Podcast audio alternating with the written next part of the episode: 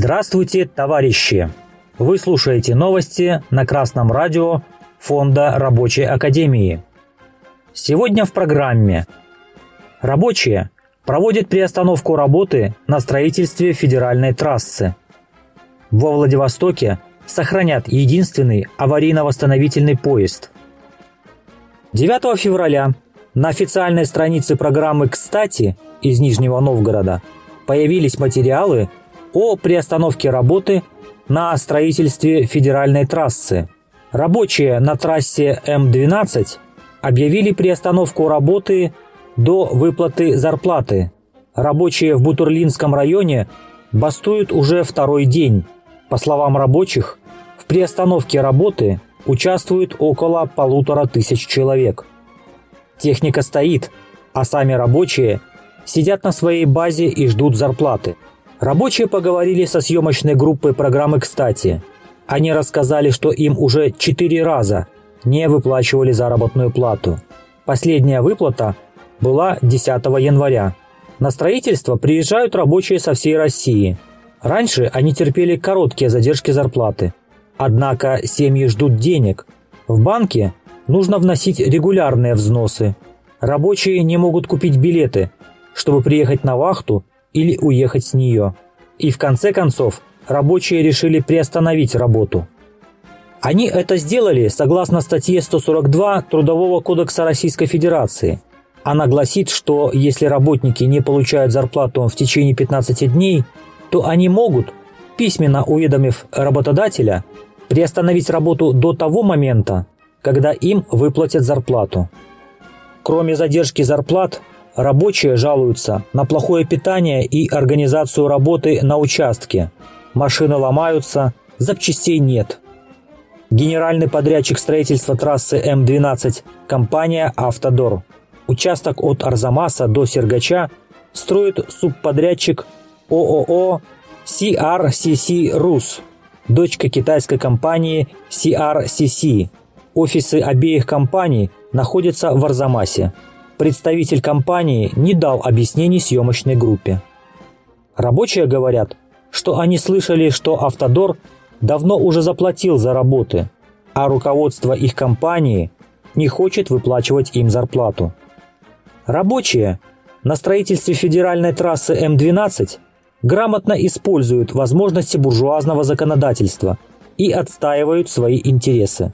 Это хороший пример того, как рабочим можно и нужно организовываться. Полторы тысячи человек – это сила. Рабочие, читайте Трудовой кодекс.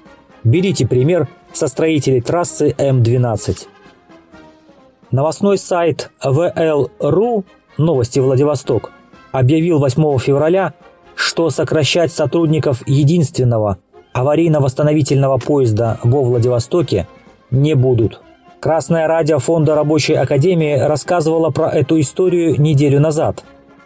Единственный аварийно-восстановительный поезд, который базируется на станции «Первая речка», сохранят. Все сотрудники вернулись к работе.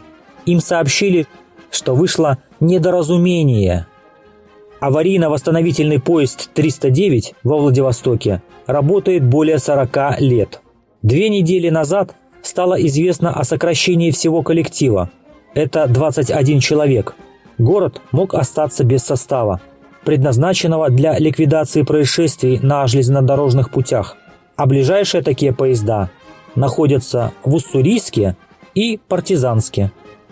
По словам работников поезда, такой же состав в Сибирцево ликвидировали пять лет назад, и то же самое могло случиться во Владивостоке, если бы они не забили тревогу. Кроме того, это не первый случай, когда Владивостокский поезд пытались упразднить. Разговор об этом шли и в 2014 году. Работники структурного подразделения «Восстановительный поезд 309» участвовали в ликвидации крупных чрезвычайных ситуаций и небольших аварий, в том числе, когда в находке перевернулось 12 вагонов с углем, селевым потоком разрушило железнодорожные пути в Хасане – сошел с рельс грузовой поезд в Смоляниново. На Улиссе опрокинулись пять цистерн с мазутом, и на Фадеева завалились контейнеры. Трудящиеся могут пользоваться всеми преимуществами, которые им предоставляет буржуазная демократия. Это и трудовое законодательство, это и право объединяться в профсоюзы, и пользоваться свободой средств массовой информации. После того, как местные СМИ подняли вопрос закрытия единственного аварийно-восстановительного поезда, буржуазным властям пришлось пойти на попятную. Акционерная компания «Российские железные дороги» принадлежит государству, и именно государство несет ответственность за то, чтобы перевозки по железным дорогам проходили эффективно. Особенно большое значение железнодорожное сообщение приобрело во время проведения специальной военной операции на Украине. В этих условиях правящий класс просто вынужден, хочет он или нет, обеспечивать обороноспособность страны. Этой ситуацией могут воспользоваться рабочие. Организовавшись, рабочие могут требовать от капиталистов улучшения своего положения в обмен на труд рабочих, который необходим стране для победы. Новости читал Александр Петров с коммунистическим приветом из города Гомель, Республика Беларусь.